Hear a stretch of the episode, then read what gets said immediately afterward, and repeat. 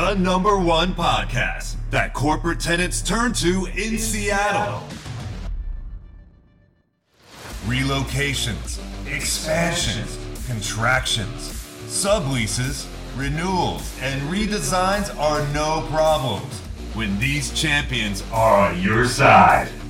From the Orion Commercial Partners World Headquarters in Seattle, Washington, this is the Champions for Corporate Tenants podcast.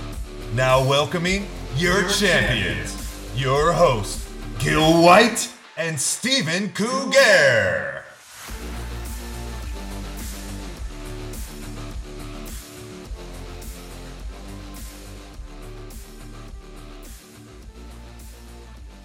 This is Seattle's only commercial real estate podcast. We introduce you, the corporate tenant, to landlords, developers, vendors, and consultants.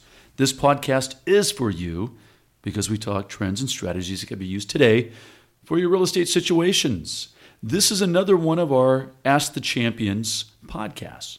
We will talk moving expenses. We received a question from Allison um, via email. Allison asked, uh, We will be relocating. How should I budget for moving? And this is one of those interesting sorts of questions because there are a lot of variables to it. First and foremost, what I will say is that we've got a phenomenal moving expense estimator tool that we're more than happy to send out to you. We've uh, worked with uh, a number of local vendors that deal with this on a day to day basis that helps you put in the amount of square footage, the head count, desk space, what have you, to kind of get an estimate of what you should be looking at for those moving expenses.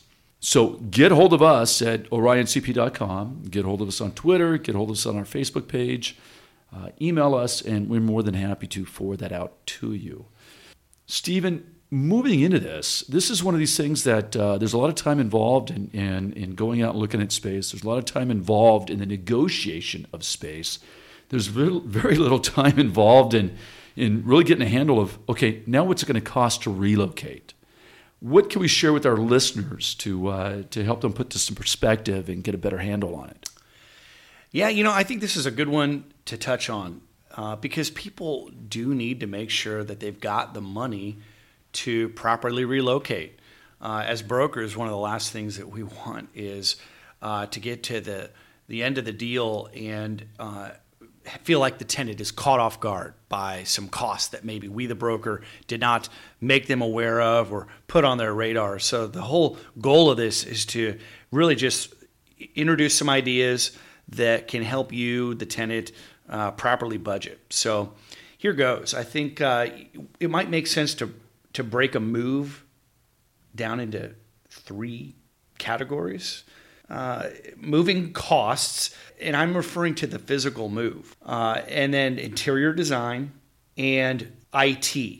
Those three categories, I think, can really uh, help you break it down. And then there's some subcategories that we'll talk about. So, first off, moving costs, the physical move. Now, this is all over the map.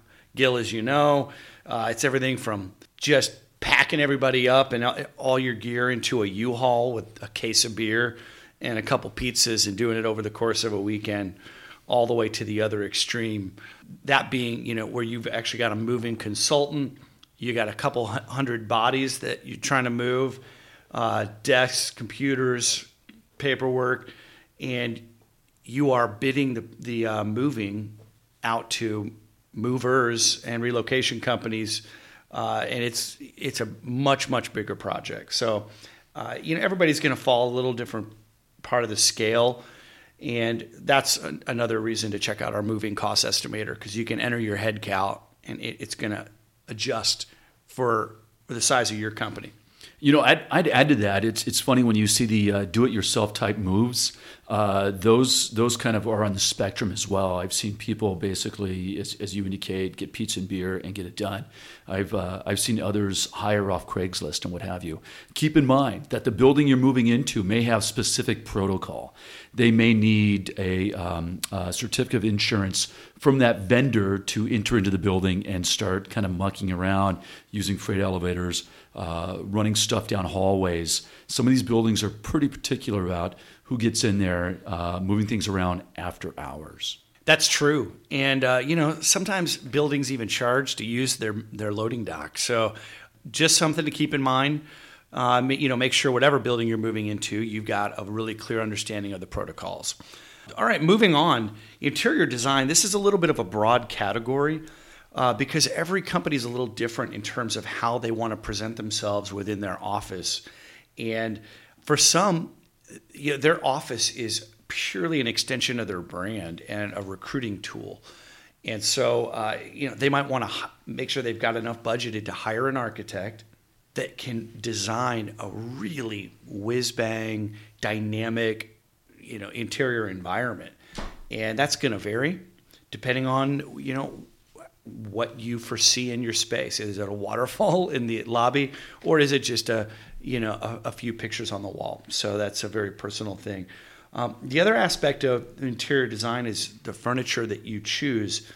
I have seen a lot of really cool startups go with a hodgepodge of furniture and sometimes it's from a thrift store and sometimes it's from IKEA and then you've got really established tech companies that go to the other extreme with the highly ergonomic, uh, you know, very very design modern focused, you know, Knoll or Herman Miller solution.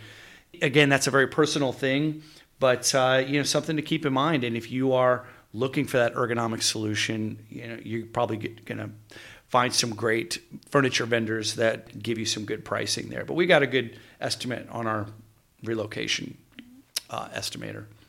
Uh, the third thing would be the IT.